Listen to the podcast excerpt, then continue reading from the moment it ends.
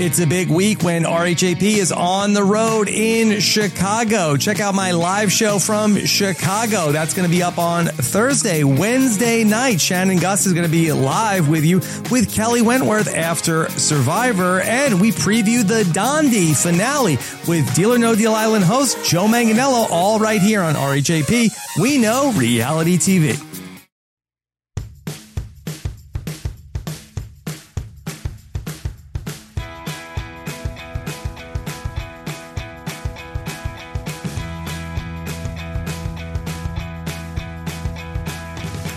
Welcome back to the Sports Wrap Up. It is week four. We are talking about the biggest sports stories of the week.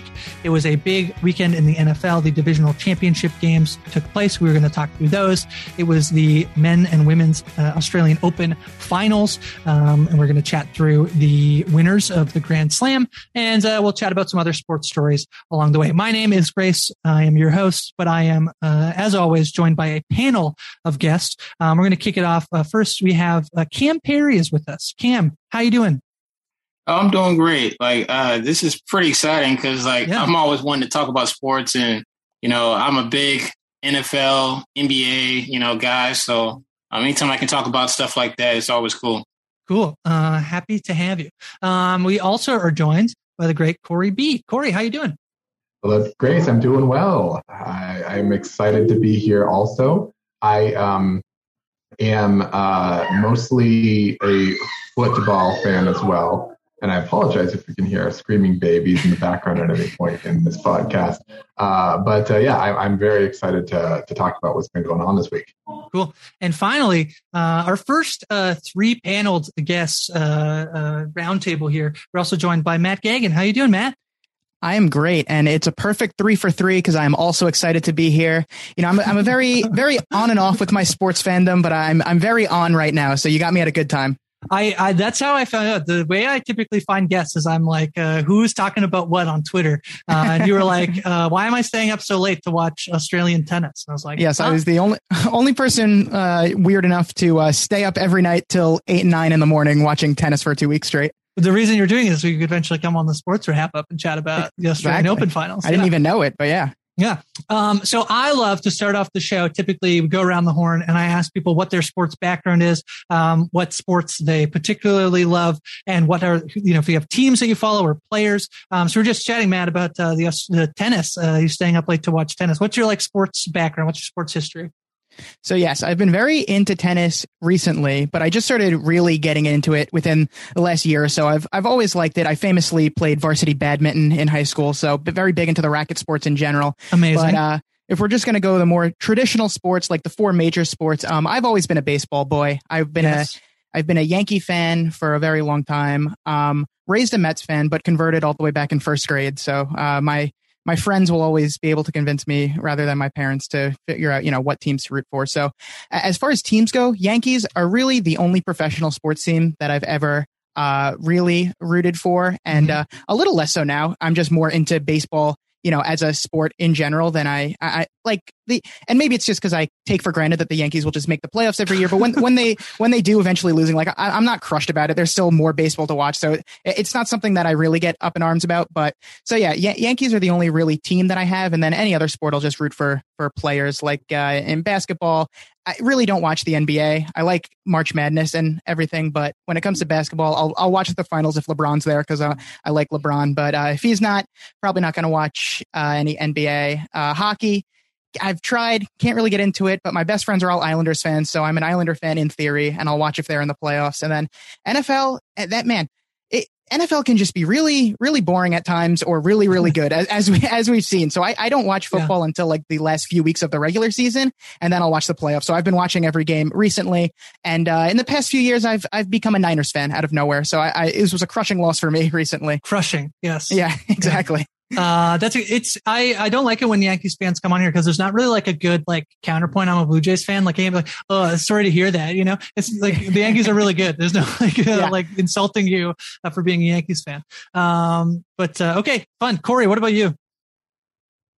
Yeah, so I um I have absolutely been uh, on and off sports for my entire life, starting when I developed uh, asthma as a young child and developed a hatred for sports Uh, you know, from there, I became a, a baseball fan. But then, when as a young child, the Marlins won the World Series, which, which that was my team, and then they sold everybody.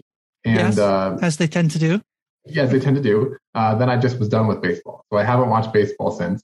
Uh, and uh, I, I recently, well, not even recently anymore because time, but um, I, I jumped on the Seahawks bandwagon in about 2011, 2012, the Pete Carroll, Russell Wilson era. Yeah. And I have not jumped off. That got me really back into football.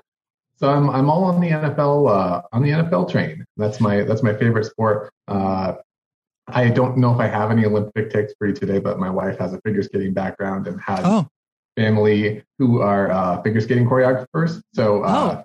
while I have that background, I don't know how many cool takes I have for you about the Winter Olympics or cool, anything like that. Cool takes have, uh, are the best ones about the Winter Olympics. Also. Yeah, yeah, yeah. Yeah, uh, that's fun. That's great. And Cam, what about you? Yeah, yeah. So, I mean, if you see behind me, I got a Giants poster behind. Yeah. If you notice, so a lot of people when they see that poster behind me, they think I'm from New York. I'm like, no, like it's crazy because, like, yeah. honestly, if people like ask me, all my teams outside the Giants are Texas teams. Like, okay, you know, I'm a Texas Longhorn fan. Uh-huh. Uh, love the Spurs, San Antonio Spurs. You know, I don't really like the Astros that much, but um, but outside of like you know the, the major sports like those particular ones like i love my, my my basketball and my football because like i said uh, those two sports honestly like i feel like they're just it, just fun to watch. Like if you go to like a game i don't know if all y'all been to like basketball or football games like the experience is just way better watching it in person than watching on tv because it's just like the fans and just like whether your team loses or wins it's always a crazy environment because like I like going to like rivalry games too. Like, uh, have you yeah. been to like the big rivalry games that happen around the country, especially college football? Um, that's like probably I think my favorite sport is college football because like the environment is n- like nothing other, and like right. you get to see like just like how hard these players like work hard, and then now with like the nil uh, deals that are going on, which is kind of crazy. Like that, we, we probably could have a whole podcast talking about how much money people are giving to these players now. But yeah, um, it's just it's just cool to kind of just see how everything's evolving. And I think college football is, is almost like a minor league system now, where mm-hmm. you have, um, you know, if you uh, heard about Quinn Ewers, he got like paid like a lot of money to go to Texas, right? And there was like a whole big deal about it when originally he went to Ohio State and then he went to Texas, you know, after that whole big ordeal with that. So I think it's just cool to kind of just, you know, uh, follow those things really. Yeah, I mean, uh, for me, I think you know the reason why I was excited about this, you know, the sports wrap up is that like there's so many fun stories. I mean, this, uh, gosh, this like we, I, I feel like I could not have gotten like start this podcast uh, around this particular uh, NFL postseason. Um, the stories of the season have been so fun. College basketball is a big blind spot for me, Cam, but um, you can enlighten me um, as uh, the sports wrap up continues because uh, I know a lot of people love college sports, specifically college basketball, college college football. So. Um, but yeah, let's uh, let's start with the big story uh, uh, of the weekend. To me, it feels like uh, yeah, the NFL playoffs just keep rolling. They uh, continue. To, they have another uh, weekend. I, you know, and to be honest, I was watching uh, the beginning of the uh, Bengals Chiefs game, and uh, the Chiefs uh, pulled ahead. Um, uh, what was twenty one to ten, uh, and it felt like can anybody stop the Chiefs? That's what I was thinking. You know, the Bills probably had the best shot to stop the Chiefs. I was thinking, yes, this feels like, you know, uh, they kind of get stopped right before the half. Um, uh, they don't uh, convert another touchdown. But the Chiefs come out and go three for three on opening drives. It's felt like, yeah, this is the team. They're going to make it to the Super Bowl. Nobody else has really been as offensively strong as this Kansas City Chiefs. And then the second half of the game where the Kansas City Chiefs uh, let go of their lead. Uh, uh, yeah, the uh, the Bengals tied up and then score a field goal in overtime. Cam.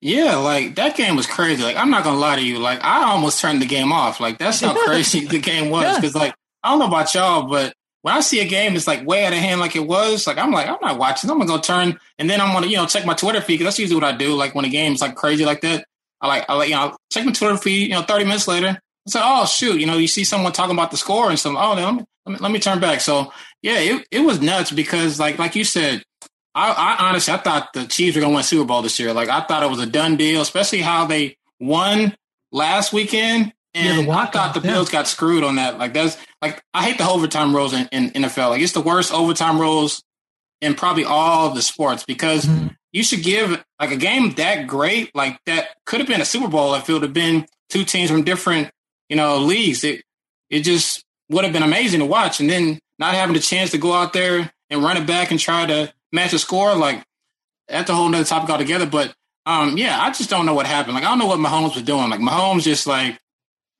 he choked. Like and I didn't expect that. Like, you know, I expected, you know, Rodgers to do that last week, but Mahomes to do it this week, you know, I don't know. It, it, yeah, it was nuts. A... Like, but, um, you know, Joe Burrow, you know, yeah, people, people have been talking about Joe Burrow. People talk about Baker Mayfield, but Joe Burrow is every everything that people thought Baker Mayfield was. you know, the media was talking about Baker Mayfield. They were hyping this guy up.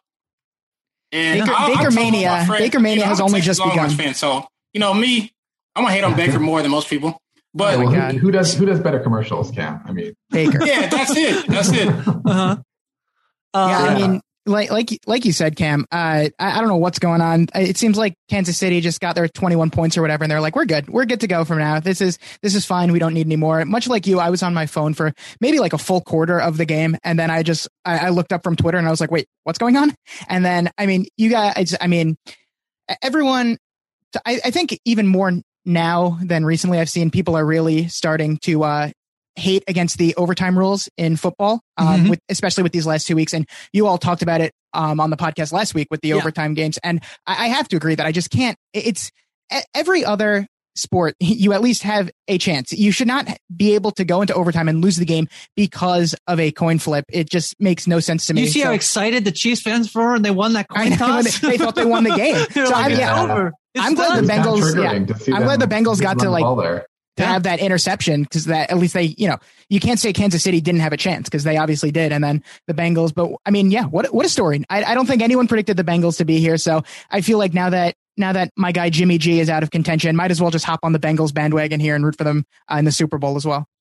Yeah, Corey, what did you think of uh, this this game? Uh, it seemed like it was going to be a blowout uh, by the end of the first yeah. half, and obviously does not turn out to be a blowout. Absolutely, and, and, what I was going to say about the overtime, obviously, I am uh, I, I, will reach a consensus here about the overtime rules, as uh, as no one would uh, probably uh, expect otherwise. But mm-hmm. Uh, it was it was almost very triggering for a second when I saw Mahomes start to you know throw the ball down the field and and they're starting to work their way toward the end zone again, and the first you know yep. first drive of overtime, just like last uh, you know just like the last round, and it was it was tough, but it was really wild to see what happened to the Chiefs in the second half of that game. I mean, I noted specifically that the Bengals secondary must have been, I didn't see because they never show that stuff in football. And that's always a really big uh, thing for me, too. But, uh, and I think someone else uh, that I was talking to was mentioning that as well. But the secondary was doing a great job. I saw so many plays where Mahomes did his usual magic, getting out of the pocket, scrambling around, dodging people. And there was no one to throw to. No, no, like, yeah he just he just was completely covered up, and he eventually just had to take the sack. It was just like waiting for him. It was ine- inevitable, right? And that was that was probably the difference maker to me. And I do think the momentum changed at that last play, Grace, that you mentioned of the first half, yeah. where they couldn't make it in the end zone, and they had typical like Andy Reid clock management. Yeah, Holmes is calling for a timeout. There's no timeouts left. Uh, yeah, they kind of like threw an option, yeah. and he doesn't make it into the end zone. Um, they yeah, they would have been up another whole touchdown, and it just sort of felt like yeah, it just was bad play calling and bad, you know, yeah. just that was sort of like a lackluster way to end the first half, even though they had been so dominant, uh, so good up to that point. Right. Yeah, that was almost like the the slight momentum shift in my mind, but it still did obviously take a while for for things to heat back up. Pretty wild game, and I'm really. I, it was almost like I, don't. I don't actually dislike the Chiefs, but it almost was a little bit redemption for the Chiefs Bills game, and it does make me very excited for uh, for the Super Bowl to root for the Bengals. Uh, as a Seahawks fan, I know we haven't gotten the other game yet, but that was a nightmare for me. And, uh, uh-huh. you know, the nightmare would have continued either way. So I'm excited to root for the Bengals in the Super Bowl personally. And I think it's a, uh, you know, we've been talking a lot about the Chiefs, and the Bengals are doing incredible and really amazing underdog story. The rebuild was like, what, two years long before they started performing? Yep. Pretty incredible. Yeah, if you look at like what they had to do to to get here, right? They have to uh, beat the Raiders in the last week of uh, or in the wild card uh, game. Then they have to go and play the Titans at home, which they do, and then they they beat the Chiefs, who yeah really felt like uh, the odds on favorite to uh, not just make it to the Super Bowl, but I, I think for sure win the Super Bowl. Um, and, you know, I do think that there's a lot to be said about like Mahomes kind of struggling in the second half, just, you know, whether he, they felt like sort of he didn't need to be as on, um, as he had been, which is like a little bit, I think, counterintuitive to like, you know, the scores that they had put up the previous two weeks. Like, um, gosh, they're like that, you know, you have to go back, uh, talk more about last week's game, but like, yeah, Mahomes versus Allen, like they, maybe it was that like drive of them both driving each other that like kept them going. Whereas perhaps this game, you know, he wasn't expecting much out of Joe Burrow, but I do think like you can give a lot of credit to the Bengals defense in stopping, um, uh, Mahomes. Um, yeah. What do you think, Cam? Yeah, yeah. I mean, I always thought, honestly, like the game was weird because I thought the biggest weakness for the Bengals is definitely their uh, offensive line. Like that's like the thing I was mm-hmm. most worried about because I like, you know, Burrow, he's been getting hit all season long, and I was yeah. like, there's no way he, they're going to be able to win this game if they can't protect him. You know, but they they have a lot of weapons, and and I think the Bengals is probably the most complete team like that in the playoffs, in my personal opinion, because they really don't have that many weaknesses outside of that. It's just like that's like a huge thing in football. Like if you don't have a good old line, like you know, most teams you they usually don't perform well, but he is calm under pressure. Like that's why like I think he's not the most talented quarterback in the world, but he just does his job and he's just really, really solid. And I think um, that's why like I think they're probably the favorites to to win it all because they I don't think that there's anything that they can't get over because they already beat some of the best teams in football to get there. So it's going to be fun to watch a Super Bowl that really no one expected. Like I don't think anyone before yeah, the no. season expected this matchup. Like like if you ask anybody this, if they said that they were, they're lying to you because it's just, just the way we drew it up. Yeah. Bengals yeah. Rams. Yeah, nobody on I think on the podcast last week had like you know, I think if any matchup of that, like any combo based on the four teams left, we're saying like, yep, probably going to be uh, Bengals Rams. Um, so yeah, it's uh, yeah, it, it it feel I don't know, it'd be interesting next week. Um, with it, uh, you know, we haven't gotten to the Rams uh, and the Niners, um, but uh, it is the game is um at the Rams home stadium. Um, so that uh, is interesting. I think uh, last year the Buccaneers won at their home stadium. Um, so the Rams are going to try and go uh, back to back winning in their, their home stadium. Um, but uh, yeah, I, yeah, just does not feel like the two teams that people that would be there. But um, yeah, I think the Bengals, yeah, they've proven, you know, they can beat good teams. So uh, feels like certainly they could beat uh, the Rams. And the point I was making with the offense or their defense being so good is that really in that first half, like part of the problem felt like uh, Mahomes just had so many options he can um, go to. Um, and I think credit to the Bengals that they can like limit his options, basically where he has like no options um, and just can't uh, move the ball down the field like he did in the first half. So um, yeah, fun game. I, yeah, Joe Burrow in the in the Super Bowl. We'll see. Um, let's shift here. We'll shift gears over to the um, the 49ers at the Rams. Um, gosh, another really close game. Um, comes down to um, you know at the end of the game there, the Rams uh, pulling out a, a victory. Garoppolo um, throws an interception to end the game. Um, but uh, I, I, thought another really fun game, uh, really tight, really close. Um, yeah, it was fun. Uh, what do you think, Matt? I mean, these the, these are the uh, these are the quarterbacks I like to root for here with Jimmy G. Like, like I said, I'm a Niners fan, and only within the last couple of yes. years, the the way the way I have always looked at football is I've always rooted more for players than the teams, and that's mostly with any sport except for baseball. I'm mostly an individual first person, and you know, so within the, the last couple of guys I've been rooting for have been like uh, Kaepernick and then Jimmy G, who have both been on the Niners. So I've really settled into a nice uh, Niners group here. There, there's a much larger r- list of teams I root against in the NFL than teams I root for. So, so that, that might have been Jimmy G's last uh, the interception. Uh, I know. I don't know. As a 49er, so I don't know what's going to happen because I've gotten so used to rooting for the, the 49ers yeah. now. I might have to follow Jimmy G elsewhere. We'll we'll yeah, see what we'll happens, see. but we'll see. So and the quarterbacks I am always rooting for are the ones that um, I guess are kind of average, but uh, people are always kind of hating on them, and I kind of just take it upon myself, even though I don't really know much about football, just to be the guy that says, "No, you're all wrong. They're actually a really good quarterback." You know, I, I do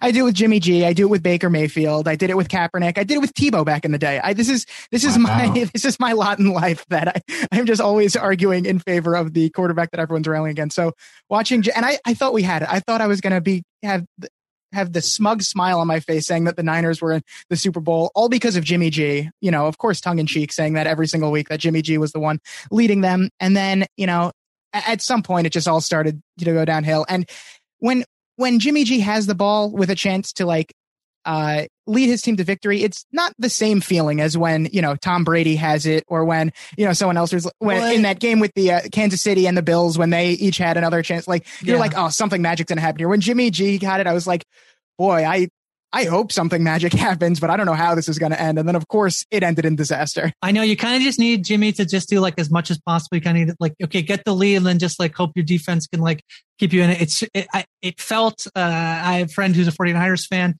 who just kept messaging like, it certainly feels like Cooper Kupp's just going to get like a big, he's going to get a big catch and like put them in like field goal position. is exactly what happens at the end of the game. Uh, it just sort of like, it felt, I don't know, the Rams felt kind of, even though it's a very close game, felt a little bit inevitable at the end. Uh, you know, even with Stafford, um, that like, yeah, this was just not the 49ers game to win. They get the ball, uh, back with a little bit of time left on the clock, but just cannot do anything with it, Cam.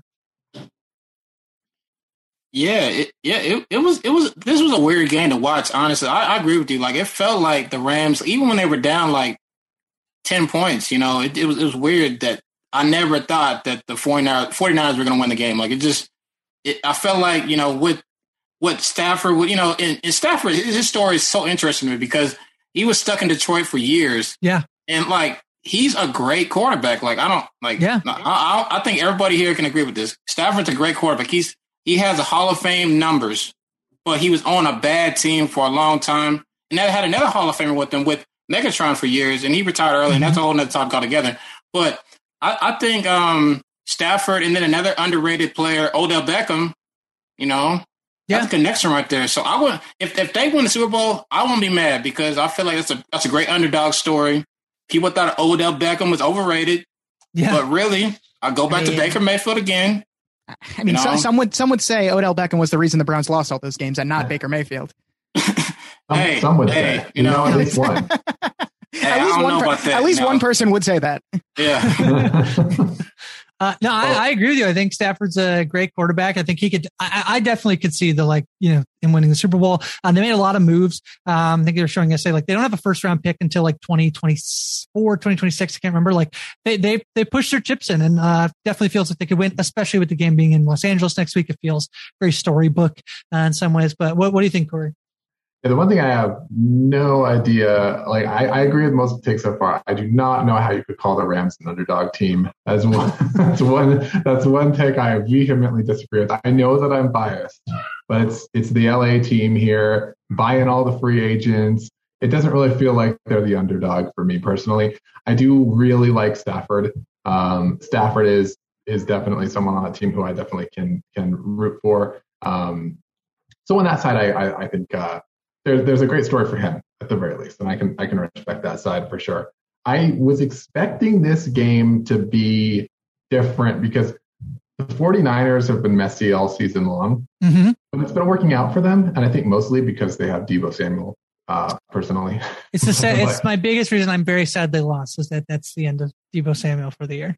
Yeah, yeah, yeah. absolutely. And, and, and it, it's interesting though because the 49ers, you know, there's this uh, there's this NFC West circle of parity where um, the Seahawks, uh, you know, the Seahawks always destroy the 49ers. The 49ers always destroy the Rams. The Rams always destroy the Seahawks, and the Cardinals are just kind of there, right? and so they're they're you know the, the 49ers beat the Rams twice in the regular season, and uh, I was as much as it was hard for me to root for a team, I was definitely going for the 49ers just for that, you know, just to just to continue the uh, continue the cycle right?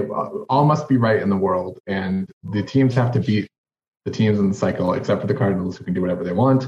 and uh, you know that was uh, so it was a little disappointing for me. But the game itself, I didn't feel like it was quite as exciting for me. But again, a little biased. But it definitely was was still very fun to watch, and a lot of really explosive plays as well that I really enjoyed.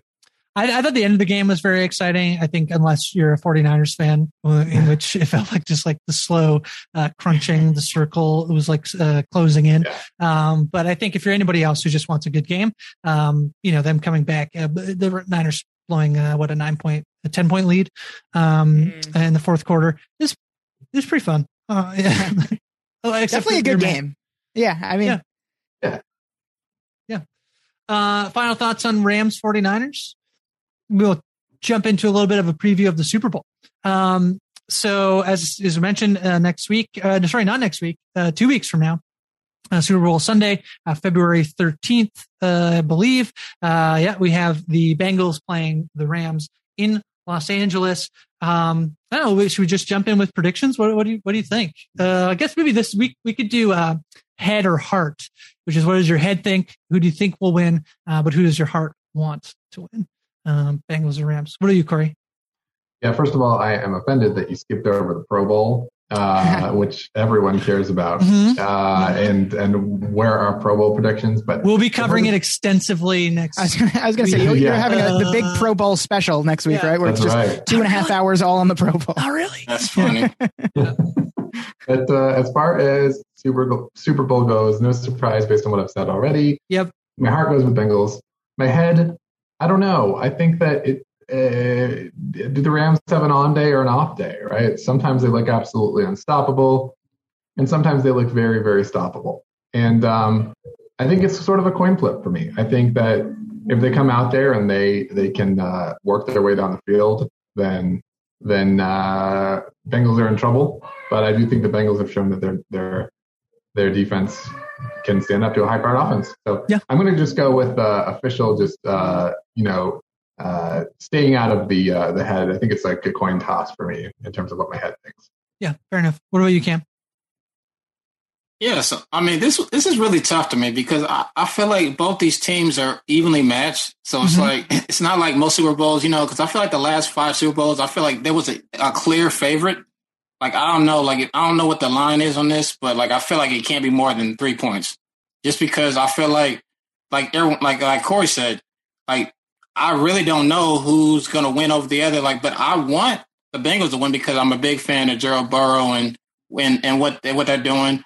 But also at the same time, I like when you know players like Odell Beckham can show people that he is still an elite wide receiver. Because before this this year happened, people thought he was washed. So yeah. like it, it, it's just I don't know. Like I, I, I think I'll probably say head uh, will be Bengals and heart I'll say uh, uh, the Rams for sure. Uh, what about you, Matt? All right. So first of all, kind of wild that second year in a row that there's will be a home team of the Super Bowl after like it, it hadn't happened like yeah. ever. Like I don't know if it's happened before, but definitely not in my memory. So um, shout out to that fun statistic. But you know, I, I have jumped on the Bengals bandwagon, as I said, so I'll definitely be rooting for the Bengals. Mm-hmm. And you know, people people think they're they might not have a good chance, but I didn't think they were going to win any of the games that they played, and they just keep winning. so who's to say it can happen again? The only difference is I have not been rooting for them in the other games. So now that I'm rooting for them, I'm sure I will give them some yeah, bad luck. Lose, so yeah, yeah. yeah. so no, nothing I want to happen actually does happen. So uh, Rams probably will win, and it probably won't even be a good game. But my official prediction will be that the Bengals win. Uh, okay, I I'm with. I think my I I kind of want the Bengals to win. I think it's uh just a more fun story. They they didn't win a playoff game for for so many years, um, and uh, I think that that's fun for them to come and win. Um, but I just feel like I can see Stafford, uh, you know, winning um next week, pulling out uh, just having a good game at home. Um, I think my head says the Rams, and my heart wants the Bengals to win. Um, so yeah, uh, we'll be back in two weeks time, uh, with our post Super Bowl coverage, I guess to be determined. Um, but we'll chat through all of that and I'm sure all the fun festivities that go along, uh, with it. Do you guys have any like Super Bowl traditions? My Super Bowl tradition is find out who's throwing the best party and uh-huh. just and just go there and not even really pay attention to the game, but uh-huh. uh, just it's just kind of you know when when a big play happens, look up. But mo- mostly I use Super Bowl as a big social event and. Yeah, uh, just try. Obviously, can't be a huge party anymore with uh, yes. with the times we are living in. But hopefully, safe, someone, follow your local yeah. health guidelines. Hopefully, there yeah. is still some kind of small safe get together that I can go to, and that is uh, that's pretty much what I do. Just uh, just always a great excuse to drink and have fun. Yeah, eat good food. Exactly. Corey, you have Super Bowl traditions? Yeah, I think the last two Super Bowl parties I went to were the were the two uh, Seahawks uh, Super Bowls, mm-hmm. and then I really haven't been to any since. I've just yeah. uh, hung out at home with my family. Now those were the, those were amazing experiences, right? Like, yeah, I live in Colorado, so that first Seahawks Super Bowl against the Broncos.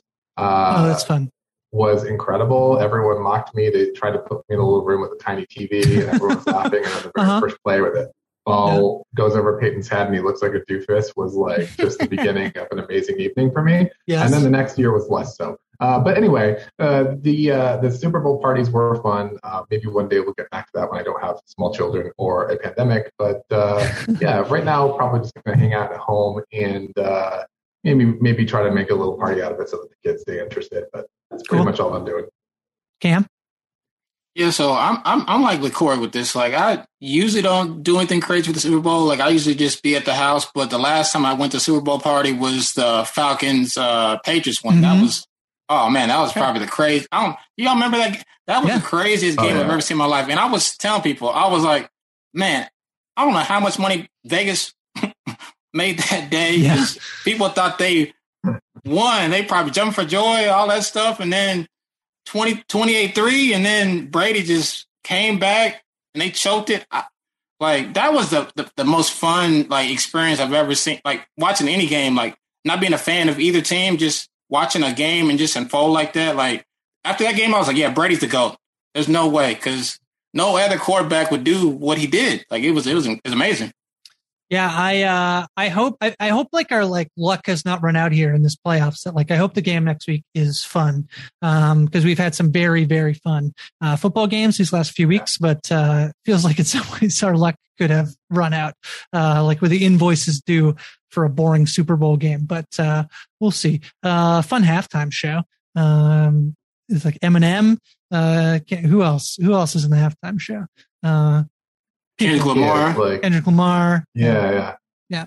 Um, yeah. All right, that's a, is there any reason to watch the Pro Bowl next week? Is there any reason? Is there fun? Is there any anybody we should be looking out for next week in the Pro Bowl? I mean, maybe if you have um, if you have um, money on it, maybe there's a reason to watch if it. If you gamble on it, yeah, maybe Holmes is going to be there. Oh, is he? That makes okay. Yeah, Patrick yeah. Holmes, Lamar Jackson, Herbert. I thought was I was pretty sad to see the Chargers uh, not make it in. Yeah, okay, all right. Uh, I probably I'll watch it, but I'll watch the highlights. All right, we're going to shift gears from the NFL. Let's chat about uh, Matt. You've been staying up late to watch tennis. Uh, we oh, had man. the uh, Australian Open finals. Uh, I feel like two very fun stories came out of this um, Australian Open finals. In the uh, men's side, uh, Rafael Nadal beats uh, Daniil Medvedev um, in a, a, comeback victory. Uh, was down two sets, comes back in three straight uh, to win his 21st Grand Slam uh, title. Um, super fun game. Over on the women's side, um, this was the story is like, can Barty, uh, win on her home turf? Uh, and she does just that. Um, so I thought two, uh, very fun, um, finals here, two fun, very fun, like sports stories. Um, I thought Nadal, uh, looked kind of beatable throughout the tournament. I think he had like had some kind of rough showings. Um, but can't doubt him. He wins, uh, he pulls it out and, uh, very fun to see Barty win, um, at home. What, what did you think of the Australian Open finals there, Matt?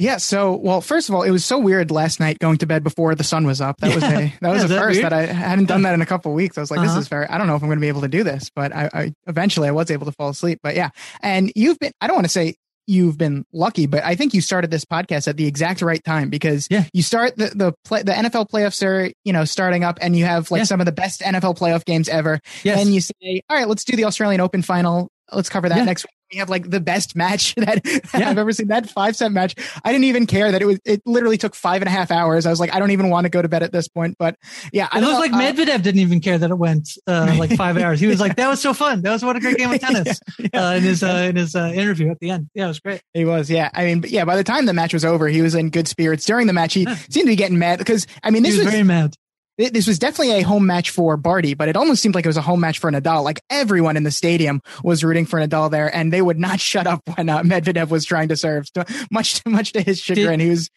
he was uh, yelling at the uh, the chair umpires to quiet down the crowd and like threatened to kick them out. So he could, did you uh, see his uh, post game interview? Did you see this? Uh, he commented on the crowd he said um, he's something along like he's like he's not sure how much he'll love tennis uh, moving forward. Uh, the crowd, uh, so yeah, basically like the crowd was was you know supporting Nadal like pretty ferociously, um, not super uh, keen on Medvedev. He he kind of pointed out that like there would be times where like uh, somebody would start to cheer for him and people would like like make like almost like snake noises at like like try to like drown him out uh yeah. anybody who was supporting him so he's getting really frustrated at this idea that like people just couldn't support him. And he's basically just saying after the game, he was saying like, yeah, it just kind of like dampers my love of of uh, uh of tennis uh, a little bit. And like I don't know that I'm going to want to play and like you know for another like you know I'm like 30 years old. I don't know if I want to play for another like you know 10 years. So um yeah, it's pretty pretty uh, wild comments. I thought it's pretty unfortunate yeah. because and Medvedev I don't know when he became the villain, but he seems like a very nice guy. But everyone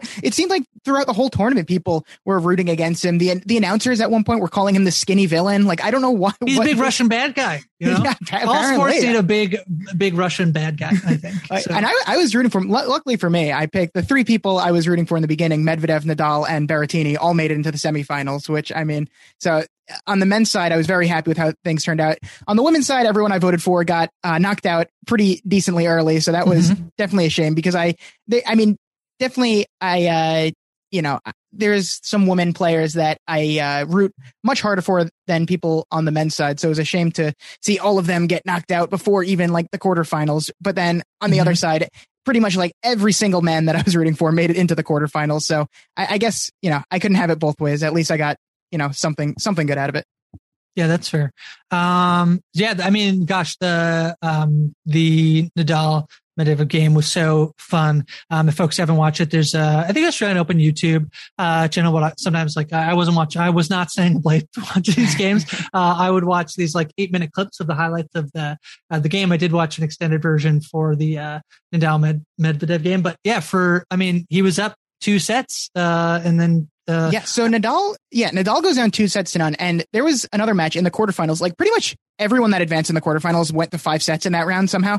Um, but uh, Nadal was up two sets to none, and he actually blew it to go to the fifth set before ultimately winning. Because it just seemed like he got so tired, like in the third and fourth set, before finding a, a second wind. So, uh, I mean, he is that 35 years old Canadian. now. That was against yes. Uh, I yeah. I do root for both of the Canadians. They're they're also two two uh, players that I really enjoy watching playing. So it was it was hard to root against them, but you know when push came to shove, I had to do it.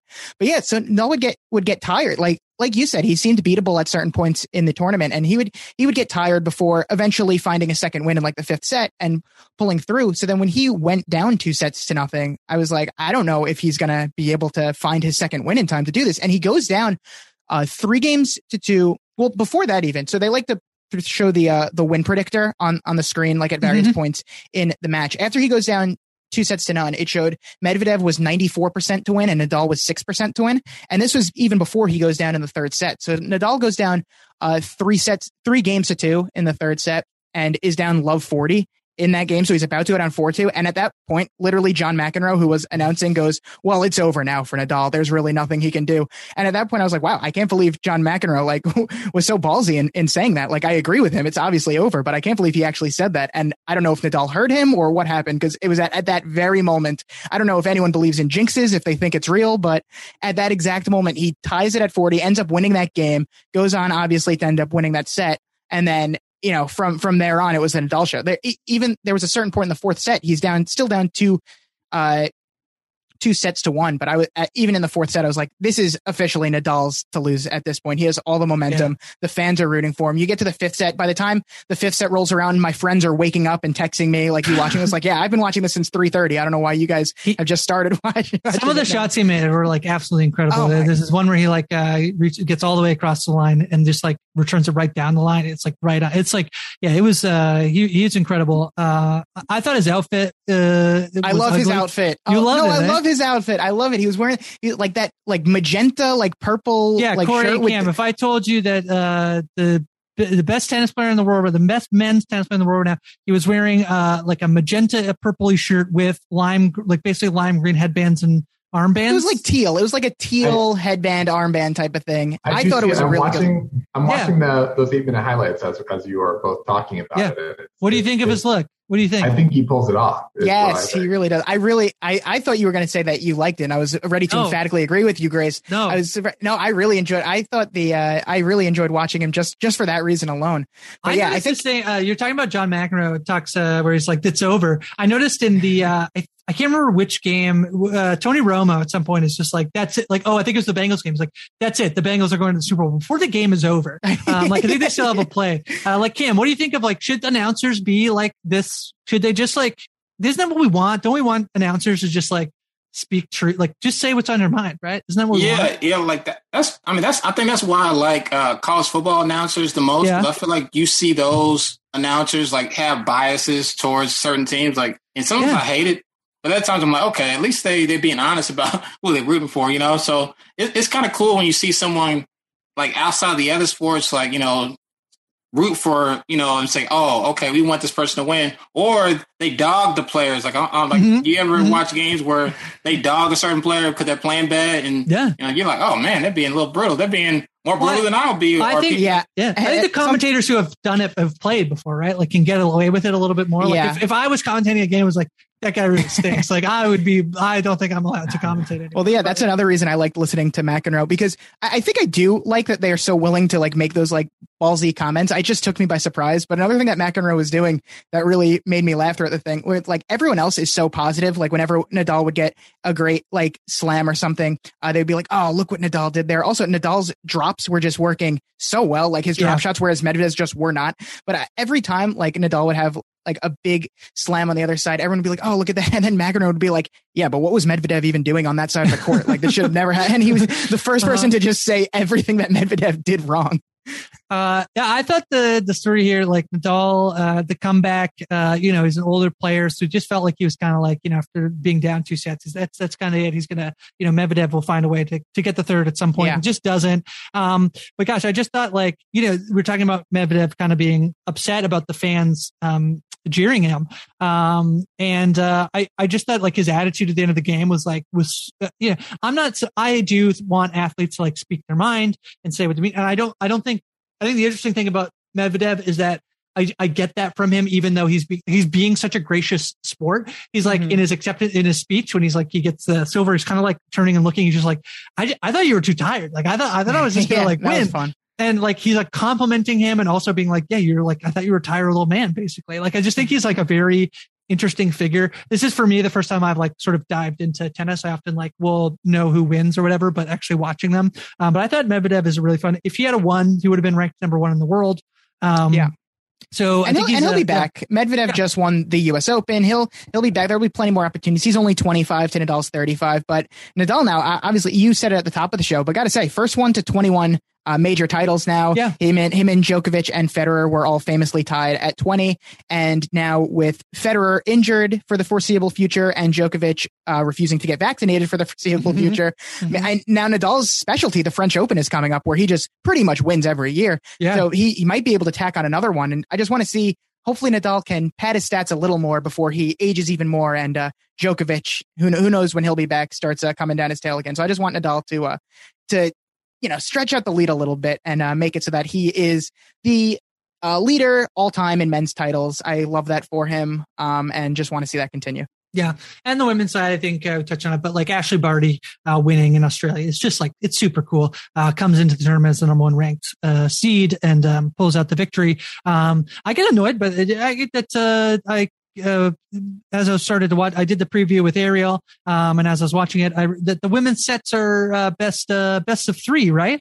Uh, yes. Yeah, it annoys me a little bit. It uh, annoys me as well. I yeah. I don't know why it happens, and no one has told it to me. So I am just assuming it is just a big conspiracy to yeah. give everyone a reason to pay women tennis players less money, so that they can well, they say, get paid well, the same. But like, yeah, do, do they? It, it that, that, was my theory. So stupid uh, idiots a reason to be like they should actually be paid. Well, yeah, okay, really then, yeah. then there it is. Now you're creating the talking points where people are like, oh, they should probably get paid less because they're not playing as much. But uh, it's not like they can't play as much. I don't think any of them are saying like we can't play five sets. I'd love I'd love to see it because you know, sometimes I'm just getting into a match when the third set happens. And well, then I, sometimes in women's, it's over after two. I definitely felt, I mean, Barty wins on the tiebreak set, uh, yes. uh, in the second set. And I actually was like, felt like, uh, like Collins doesn't have a great showing. She loses six to three and then it's seven to, uh, Barty wins seven to six. And I just, thought I was like, yeah, kind of want more. I want to see them play more tennis. Uh, it's too bad. It's just like, uh, she wins two sets and that's, and that's the game. But, um, that's women's tennis. Yeah, if you like watching tennis, you'll probably hate Barty because her matches were all so short. They were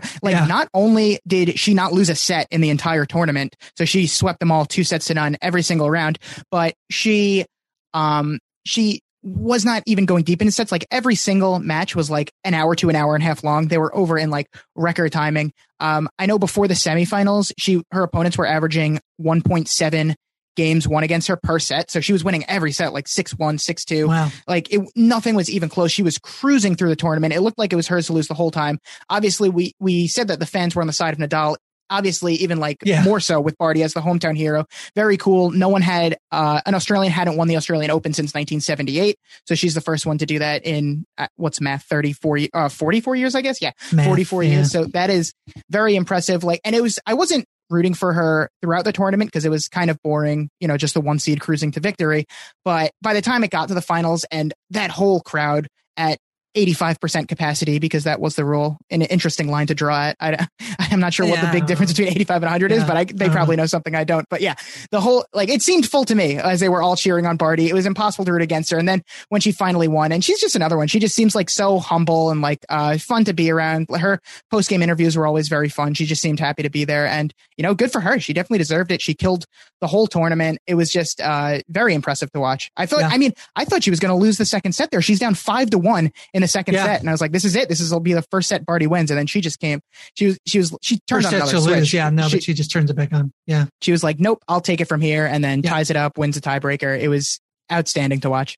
Uh, so, I mean, I think it's Cam and Corey, you uh, you know, uh, yeah, guys, me before that, that, you, uh, you know, are not huge tennis fans, but Matt, you got into tennis a year ago. Like, I'm interested, mm-hmm. like Cam and Corey, is there a reason you like, is there a question you would ask? Like, he got into tennis one year ago. Look, he's like an expert. He came yeah, on and he's like spitting all these facts. Yeah. No, no, what's funny? No, what's funny is like, I used to watch tennis a lot when uh-huh. Venus and Serena were like killing mm-hmm. it. Like, mm-hmm. and then I just, I don't know, I just got disinterested. Like, it just wasn't, like, I know who uh, Federer and Nadal and you know Joker. I know who those players are. Watch SportsCenter and stuff like that. But it's just I don't know. I feel like women's tennis always was just more exciting to me. Like, yeah, I, I, agree. The, I don't know. Just the personalities of the people playing on the women's side. It's just so much, so much more rootable. Like I am a big Sabalenka is my favorite player to root for. Um, when mm-hmm. you had Ariel on, he was saying she's kind of the best that haven't won something, and I'm still, I'm still waiting. It's been one long year for me that I, have been. rooting. She got knocked down the fourth round, right? She did. Uh, she tends yeah. she tends to choke. She has a, a problem with serving where mm. she'll like get the yips and just like she, she'll stop being able to serve and just double fault all over the place. Okay. Like so there there are times and they'll say like if can you explain what the yips are? I feel like uh, many of our many of the folks who have wandered in here from the Seinfeld will, will know the yips, but maybe not everybody. So it's like mostly like a psychological thing, yeah. more more so than like a technical thing that she's doing wrong. Like she'll just get in her own head and she'll like miss. She, I mean, she probably leads something with like double faults because her serve is very good, but it's very all over the place. And if she gets in a stretch where she like misses a few serves in a row, all of a sudden there's something where she just can't get get it within the line. She'll serve it out of bounds. She'll serve it against the net. There was the the uh the tournament that happened before the Australian Open. Obviously not a major. It was just like I, I don't know exactly what it was. If it was a qualifying thing or just like a regular season type tournament. But her she could not serve so badly. Like she started crying mid match and had to serve underhand. She could not get Whoa. serve in the line. She had to serve underhand and finish the match out like that. And luckily she was able to uh, psychologically figure it out before the Australian Open happened. But yeah, she just gets in her head. She tends to kind of choke at a certain point, but then also sometimes she'll be in the right headspace and just be able to come back. So that's why it's so fun for me to watch a player like that. And it's so fun. She gets so into it. Like she will be slamming her racket if she misses a point. It's, and I am. That's what I'm saying. Ha- players with emotion. Give me more. Exactly. Yeah. And I'm kind of happy she hasn't won a major yet because now I can say that I will be there for the first one when she finally does win. Um, so okay. be very excited when that finally okay. happens. Uh, Corey, when we cover uh, Mario tennis on this on the podcast, uh, you will be my first guest. Uh, oh, thank you. I appreciate yeah. that. I'd, I'd like to challenge anyone in uh, Wii Sports Tennis. That I was very good oh, at that okay. game back in the, oh, back in the day. Me too. Yeah. That was a great game. It's so good. Amazing. Um, any final thoughts on uh, what's what's next? What's the next? Uh, what we, what should we be looking out for in the tennis world? Uh, what, what what comes next? So yeah, there. I mean, for a while, there's just going to be like mini tournaments that really no one cares about. The the okay. women seem to all be off this week. There's a few men's tournaments right now. There's one in Argentina, one in France, and one in India. Where mm-hmm. you know, not everyone. Obviously, the people that went super. That's deep, a lot of time zones for you, man. I, yeah, I worry. Exactly. Yeah, obviously the I, I don't worry about watching those live. Obviously, okay. the uh, people that made kind of deep runs in the Australian Open are sitting these out unless mm-hmm. they kind of have like a uh, a home field like allegiance. Like Diego sure. Schwartzman is from Argentina, so he's playing in the one in Argentina, stuff like yep. that. And it, it's just you know nothing big, but it's just you know what's the next comp- big Grand Slam?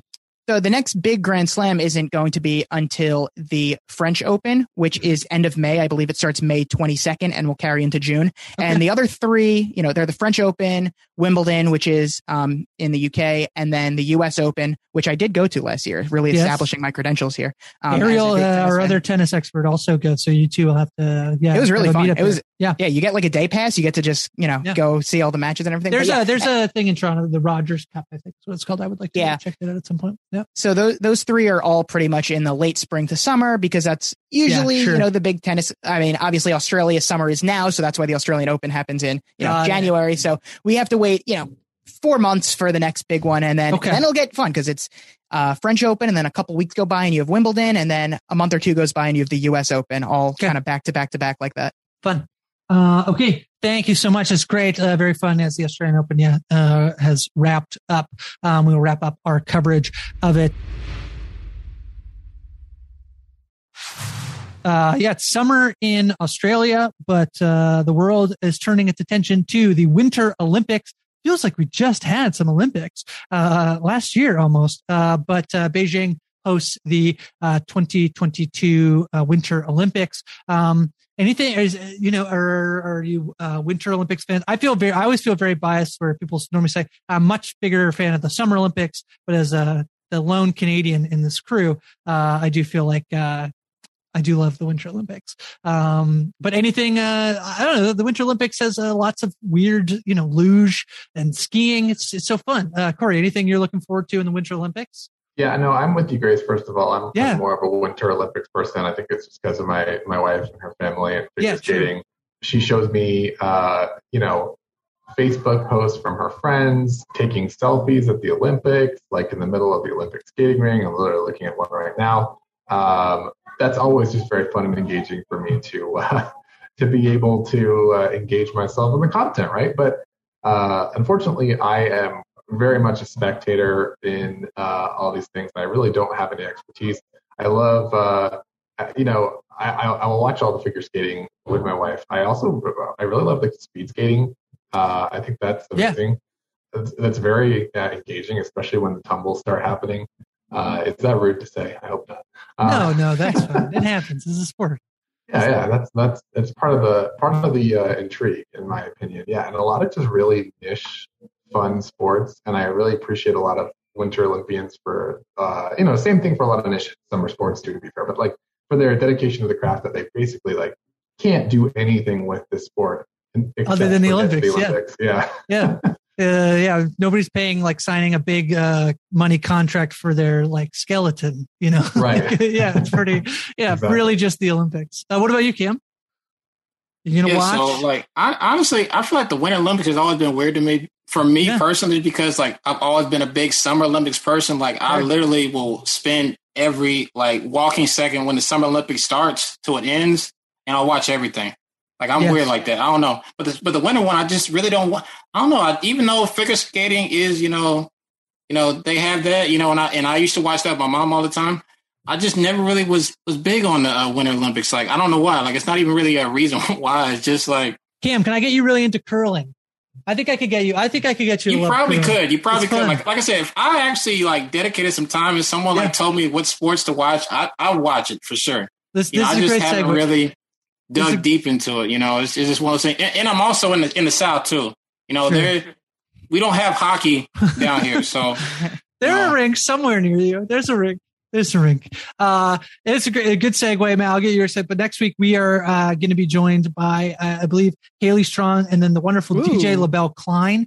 Um, you might have heard on some one We will be doing a full uh, Olympics preview. Uh, we'll also have another guest uh, joining us. We're going to talk about not just the Olympics, but we're going to have a big segment dedicated to like what should people be checking out? What are the fun stories? So that will be next week. But Matt, what about you? What's your uh, Winter Olympics? Uh... Yeah, so it seems like there's a, a bit of a battle here between summer, who likes yeah. summer Olympics more, who likes Winter Olympics, and yeah. um, I will uh, be on the fence here because I hate all Olympics, all of them. I hate, I hate it all. I can't, I don't care about any of any of yes. it. I don't know any of the players. I can't pretend to care about these sports that I normally don't care about. Okay. For the other three years and eleven months, it's just, I mean, uh, and I also, you know, don't really like the winter. So when you combine winter with Olympics, man, that's just a recipe for a disaster for me. So, uh, not not a big fan. I will not be tuning in. You're not sitting on the fence. You just destroyed the fence. Yeah, man. yeah. I knocked the fence knocked down. It down. You're like, no, this whole thing should go. I mean, there are political and uh, like lots of reasons that you should not watch the Olympics. I think, like, all right, I'm on the right side of history. I get it. I, do think, yeah, at some point, like 200 years from now, I'm like, Matt was right about. Yeah, I, I, was here. I was here from the beginning, saying that yeah. we shouldn't be watching the Olympics. Yeah. No, yeah, I don't know if there's anyone uh, that's particularly Stan worthy that I should check out. I might uh might check them out just to see what what they're all about. But I I just can't. I just don't have interest in it. And there's uh so much other stuff that that I do have interest in that I that I would rather spend my time on. You know so what? sorry for all, all, the Olympics lovers out there. I'm a big believer in that. Watch stuff that you when you know when somebody's like, uh, you should watch this show. It's really good. After like the first 13 episodes, is get really good. It's just like I don't want to watch 13 episodes. I don't have time for those. I don't like it. So I think right. that's a very like uh, that's a good take, Matt. Yeah, uh, Matt. I will say that like there could absolutely be like a Jimmy Garoppolo equivalent. Yeah. Ooh, now you're speaking stuff. my language. You know what I mean? Like who's the Jimmy Garoppolo of, of figure skating? Do you want me to ask yeah. that? To, I'll ask right. that next. If week. I if I could yeah. find the Jimmy G of figure skating or something like that, where I can just kind of like uh unabashedly stand them for little to no reason and just wait. Did you not hear Jimmy? Jimmy G is he's participating in the figure skating. The, oh, they, they said it was his last game with the Niners not, because yeah, he's got a figure skating career. Yeah. um, all right, that's the Olympics. We'll have much more coverage uh, next week and weeks to come. Um, the Olympics take place February fourth to the twentieth. Um, gosh, uh, what about this uh, Tom Brady carousel? Is he retiring or is he not retiring? Uh, he, he, announced, um, Schefter announced uh, on on uh, Twitter that uh, Tom Brady had let the Buccaneers know that he was retiring, and then probably within the hour, we started to get reports to say Tom Brady didn't say he was retiring. He will let you know when he he will let the Buccaneers know when he is retiring. So, what happened, Cam? Is Tom Brady retiring? Oh yeah, th- this was crazy to me because like I like I, I saw breaking news and I was yeah. like, you know, anytime like you see something like breaking news like that, like you're like, man, let me let me, let me ask, let me hit my friends up, see what's what's up, because you know sometimes like you know when you see stuff like that, you're like, man, there's no way because it was weird for ESPN to report that before Brady reported. Like it was a weird thing. Like I feel like ESPN, like this is something I, I, I don't really like with like with with how like media is now. Is like people are reporting things before the, the players or you know people report these things. And I, I and I think you know Brady was going to retire, and he still may retire, by the way. But he was probably so upset about it. He'll probably come back next year just to be like, oh yeah, like I was gonna retire, you know, but I'm gonna come back because I mean Brady he threw for 45 touchdowns.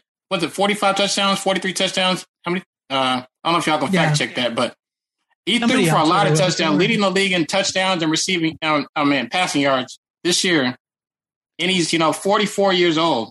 Like, yeah, that, that's what I was going to say. I think he was going to retire, but he didn't want he didn't want people to know, and then the story broke. So I think he's just going to play another season now out of spite, just because he yep. he wants to say when he retires and no one else. So I think if there is someone who will play a whole full season just out of spite, I think maybe Tom Brady uh, could be that person.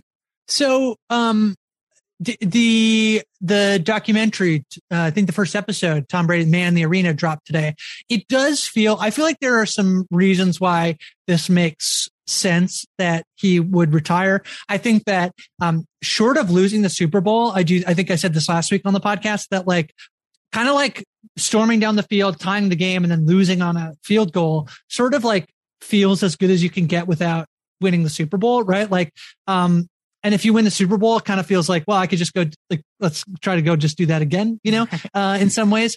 Um, and so I, I, feel like, yeah, it feels like a good time to retire. It feels like a pretty good, like, ending to like have, he, he did nothing wrong in his last play. He like stormed up the field, scores a touchdown. Like, that's pretty good, I think. And then he has this, they're filming this documentary, right? And the documentary is releasing. I could absolutely see that the last episode of this, there's a rumor going around that like the whole reason this like got leaked basically is because he recorded something for the documentary, basically saying that he was retiring, and then that got leaked. Um, somebody at ESPN leaked that to Schefter, who then um, tweeted it out. Um, so I don't know. And then apparently drama. Apparently Brady doesn't like Schefter. Uh, there's some stuff about how he's covered him in the past. And so, and there's also these like conspiracy theories that like he leaked it to Schefter just to like retract it and make him look like an idiot, which like I think is fun, but probably not a true story. Uh, I love that theory so much. It, it's the most fun theory for sure. But uh, yeah, I don't know, Corey. Is Tom Brady? Is this the end? Is this uh, that was his last season? Yes, there there are some signs. You mentioned the documentary. I think that's that's absolutely uh, a, a, viable theory. I also think that just in general, the way he's been talking, just uh, in interviews or wherever else, is is just talking about how it's much more of a struggle for him to come back. Like whereas in the past he was very, you know, sometimes he he played with the fans a little bit, but this time it actually seems like wow, I, I want to continue to spend my life with my family. Yeah, uh, my family just seems like they want me to be done like he's he's putting out these hints for sure. Uh, I will say uh, part of the reason I like the Schefter theory, and I, I, believe Schefter and many others definitely did him dirty with all the whole Deflategate stuff, and yeah. uh, he would probably be very upset about how the reporting sort of blended to a lot of the uh, results of that investigation. But I, I think that I think that uh, whether or not it's actually out of spite or some orchestrated thing, uh, not to change it too much, but for example, how other players actually started tweeting him when the news came out uh, I believe his own organization, like the TB12 Twitter account mm-hmm. or something, posted something about it and then immediately had to delete it. Which who knows if that's conjecture or if they thought, oh, it's time, and and then they realized it wasn't right. So yeah, that's that is all really hard to say. One thing I'll say though, he has always said that he's going to play till he's 45. He's 44.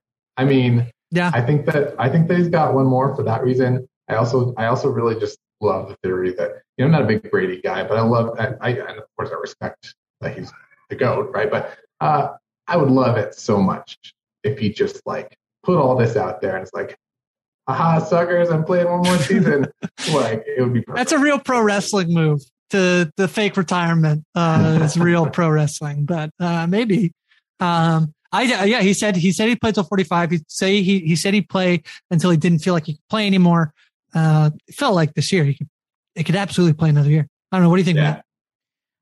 I hope he retires. I hope mm-hmm. I'm so ready for the Brady era to be over. There is kind of like a comedic aspect to just watching him win year after year. Like, even though you yeah. think he's too old, he'll just win another three Super Bowls. He goes to another team, he wins anyway. It, it, it there, to me, I do find that funny, especially because everyone outside of, you know, where he plays and probably like the uh, Boston area hates the guy so much and is rooting against him to just watch him continue to win is something that I can appreciate as uh, comical. And, you know, obviously have to respect that he's great, but I, you know, I don't like him. I don't find him anything to root for, you know, mm-hmm. besides besides that comedic aspect. So I, am ready for him to be done. I'm ready. Let's let's give everyone else a chance to win some Super Bowls. It's just us. It can get kind of boring watching Brady just dominate year after year. So I, I'm I'm I'm done with it. God, last week I really felt uh uh was it uh last yeah I thought last week was like the most fun Brazen where like the threat of him just coming down the field and winning was like horror movie yet, like a really big bad, uh, you know, at the end of the movie energy. And then when they, they just don't win, I was like, that's fun. That was fun. He scared me for a little bit. That was great. I really liked that. Uh, but yeah, I, I think probably Brady's back for another season, but I, this whole thing is just fascinating to me that like it got leaked. Uh, That's def- like, definitely interesting. Know, I do, yeah. I do love a uh, a nice off season story that we could that we could yeah. look at because yeah. off seasons usually are boring. So we need we need something to to hold us over. Yeah.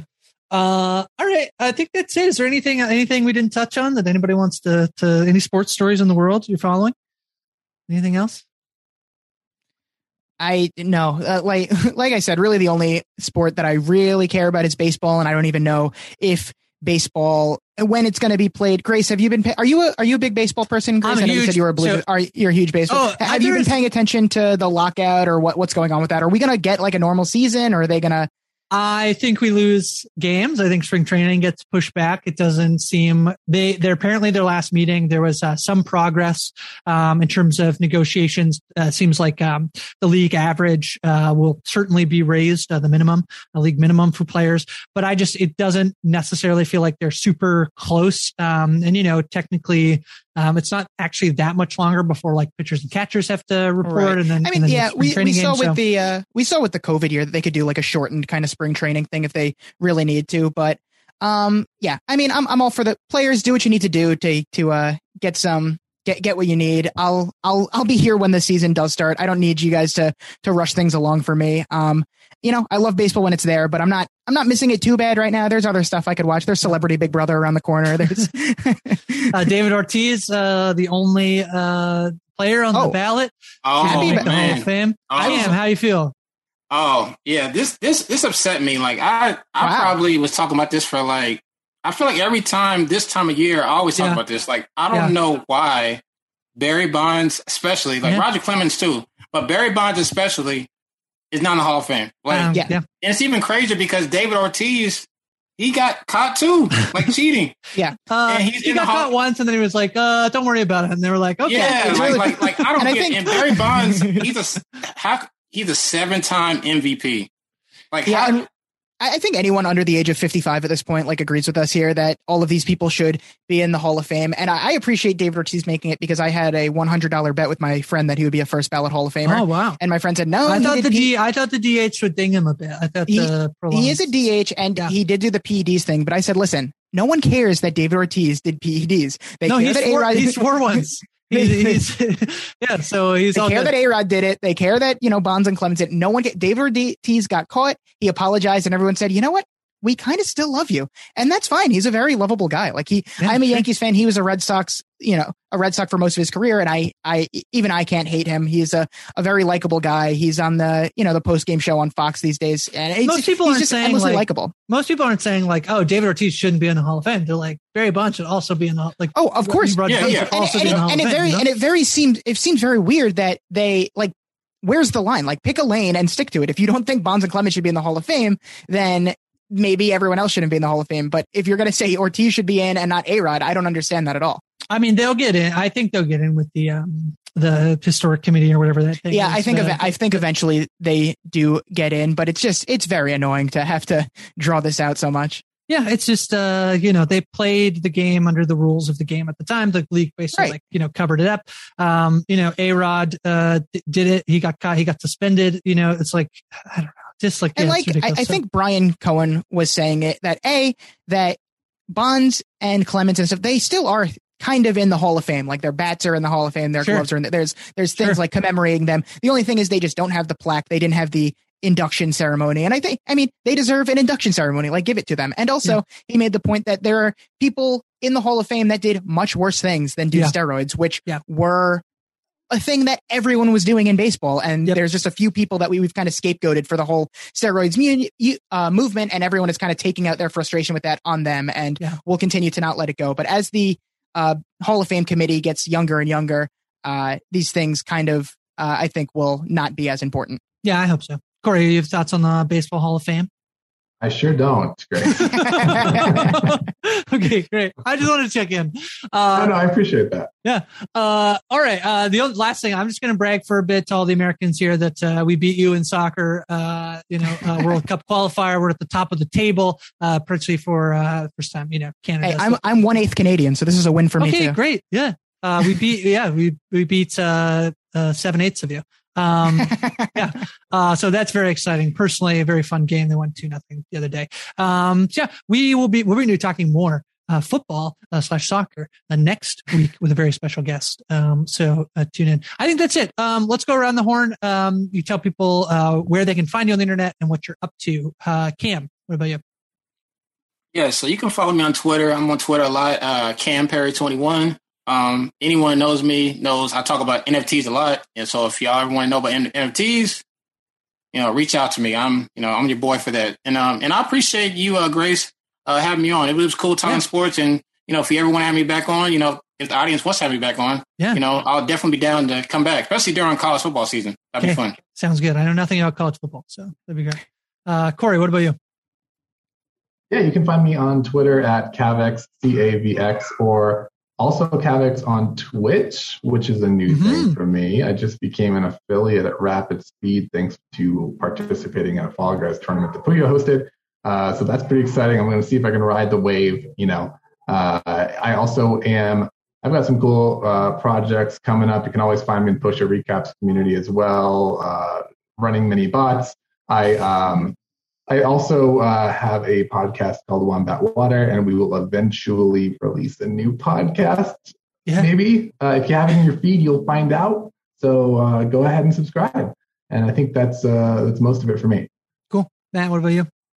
So you can follow me on Twitter at MattyFresh24. Uh, only social media can I use, so follow me there. If you'd like to continue hearing my great voice on other podcasts. I have a Gossip Girl podcast called The Lonely Boys, where me and my friend Brendan are recapping every episode of Gossip Girl. He is a new watcher. I am an expert and I'm kind of leading him through the series. Also, I recently did a high school musical podcast with fellow Matt Matt Ligori, uh, where we recapped every movie in three parts each, and then also did a big song ranking at the end. So you can find that over on the Choir Room podcast. So I'm, I'm sure the Venn diagram of people that love sports, Gossip Girl, and High School Musical is a is a perfect circle. So you can uh-huh. check me out on all of those, and also like to echo what they were saying. Thank you, Grace, for having me on. This was a lot of fun. No problem. Did, did I did I say that, Grace? If, if not, no, I want to say it too. okay. Okay. Thank you. Thank you very much. no problem. Uh, yeah. You can follow me on Twitter at Hi from Grace. Uh, doing a lot of stuff over on post show recaps, uh, covering Euphoria with Amon Adwin, um, as well as uh, we did some Yellow Jackets coverage, there's some Raised by Wolves coverage with Josh Wigler and Taran Armstrong.